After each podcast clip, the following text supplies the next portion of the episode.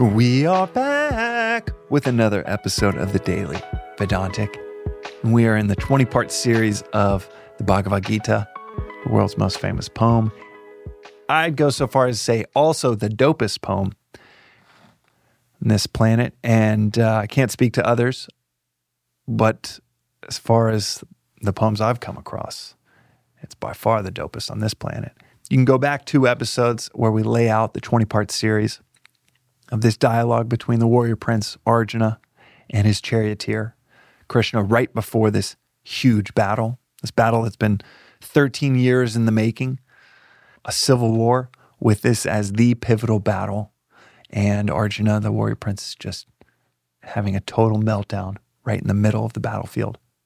I've talked about how fascinating of a backdrop this is to a spiritual philosophical text. It's the most fascinating, by far the most fascinating that I have come across in studying Western and Eastern philosophy.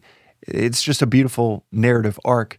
And I am continually mystified of why I never came across it or heard anyone talk about it till I was about 30. It was about eight years ago. And part of that reason is it's, we've only had it in the West for about 200 years. It was a British general that had it translated into English in about 1785. So we haven't had it for very long. There certainly is the resistance to it because of religious reasons, um, although I, it, it, fits as so many uh, notable thinkers um, have articulated, fits hand in glove with Christ's words, with the words of Buddha. Um, it's it's beautiful in that symmetry and in this 20 part series, we're going over the top 10 major themes, just my opinion selection of the top 10 major themes. Themes like duty, action, union with the divine, detachment, nature reality, the immortality of the soul, righteousness and ethics, the illusion of the, of the material world, inner peace and self control, all the way to the minor themes, the themes that are not not very widely discussed when the Gita comes up, but I want to cover in the Daily Vedantic things like the interplay of fate and free will, significance of contextual ethics, the value of questioning and doubt, the concept of renunciation, and the misconceptions we have around renunciation, which is so huge for, the ashram that's discussed um, at length of the misconceptions of a spiritual path. The thought that you need to renounce possessions and and go live in a cave um, just is so anathema to the actual philosophy. But today's episode is the third part in the series, and it is on karma. Karma means action. It also, uh, for many people, uh, can represent this cosmic scoreboard, but in that sense, it's it's just cause and effect based on our actions. But it could also mean service. Karma Yoga is the yoga of service. So we're going to cover a few of these within this theme of, of action that the Gita deals with. We covered duty yesterday, and that obviously is related very much to action, our duty, and which actions fall within our duty. But I actually want to start this off with how Vedanta defines right action. Right action from the Vedantic perspective is defined as that which generates energy. It is not a legalistic philosophy, or it's one of the reasons it's not a religion. There are no thou shalts and thou shalt nots, shoulds or shouldn'ts. It actually simply outlines that right action is that which generates energy. Is what you're about to do going to generate energy over time for you? Or is it going to dissipate energy? Is that uh, extra drink right before you, especially right before you get behind a wheel of a car, is that going to generate energy or is that going to dissipate your energy long term? Is that going to generate the right habits? That decision to not go to the gym or to have a second pint of ice cream. And I've been there. But did that second pint of ice cream, did that generate energy within me? certainly got my got my stomach going. All that dairy, but did it generate energy or was I suffering from that decision uh, pretty much the entirety of the next day? That is the difference of right action and wrong, action within Vedanta. And the Gita deals with this concept of right action.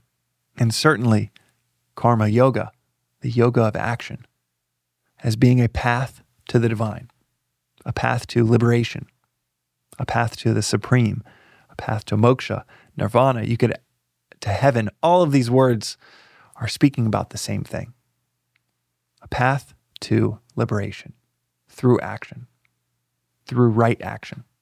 The Gita in its 701 verses talks about the twofold path to liberation action and knowledge. And for those that only need knowledge, the introverts, the ones that are already inward turned, I don't mean introverted in terms of personality, I mean introverted, meaning already going inward for that inner development, then knowledge is the path. Krishna, charioteer, the symbolic embodiment of God, then outlines for those that are outwardly focused, which is the vast majority, which is, it might be people like you and me. For those, action is the path to exhaust and eliminate desires and then turn inward to where knowledge takes us the rest of the way. And it is almost like this left foot, right foot. Action, knowledge, action, knowledge, action, knowledge.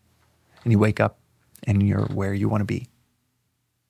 This major theme right action, wrong action, the yoga of, of action, the yoga of service, and the fact that action itself gets us to where we are going is, is so helpful and beautiful in a discipline where it could be so easy to choose to not act and spend all your time with books, removed from the world, removed from service towards others.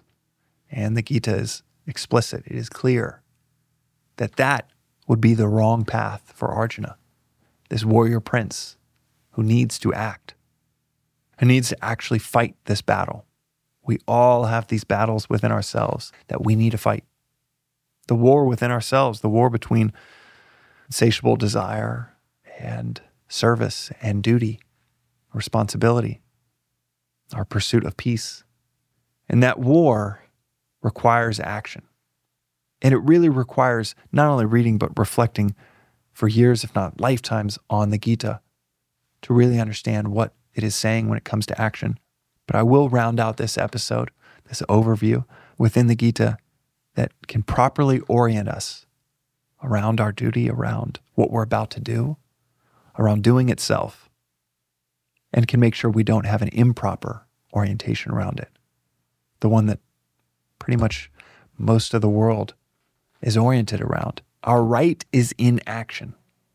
Action is, as Swami will say often, the insignia of life. You cannot exist without acting. Action is fundamental to life. But our right is not in the fruits of our action. Said another way, we are called to act, but we are also called to have no identification whatsoever with the fruits of our action. No results orientation of what this is going to do for me, how this is going to benefit me, if I fight this battle and win this war, what it's going to do for me. If I get that promotion, if I do this work properly, if I nail this task, what it's going to do for me. If I serve the community, what kudos am I going to get from them? What admiration will I get from them if I build out this charitable organization, if I donate this $10 million check? There is a ruthless elimination of any thoughts of relationship between our actions and the fruits of our actions within the Gita, within Krishna's advice. And the reason is simple that orientation around the fruits of our actions will subvert, will malign our actions themselves. Going into that game seven of the NBA Finals, if you're a point guard and you're maniacally obsessed of what this is going to do for you if you can win, is going to completely subvert your ability to perform optimally in that game. But if we disconnect from the fruits and we just say, hey, I've got a role to play. I've been practicing basketball all my life. pretty decent point guard. I've been preparing. And now there's a game where my team needs me to perform. That's what I'm going to do. I'm going to give it my all, and I, I have no idea how it's going to shake out. But that's how you optimally perform, whether it is game seven of the NBA Finals or whether it is that work task in front of you, that community project that would benefit your neighbors. They all benefit most. You benefit most when you are completely present with the action in front of you and not anxiously caught up in the fruits. The fruits of your actions are not yours. And that is one of the most fundamental themes within the Bhagavad Gita.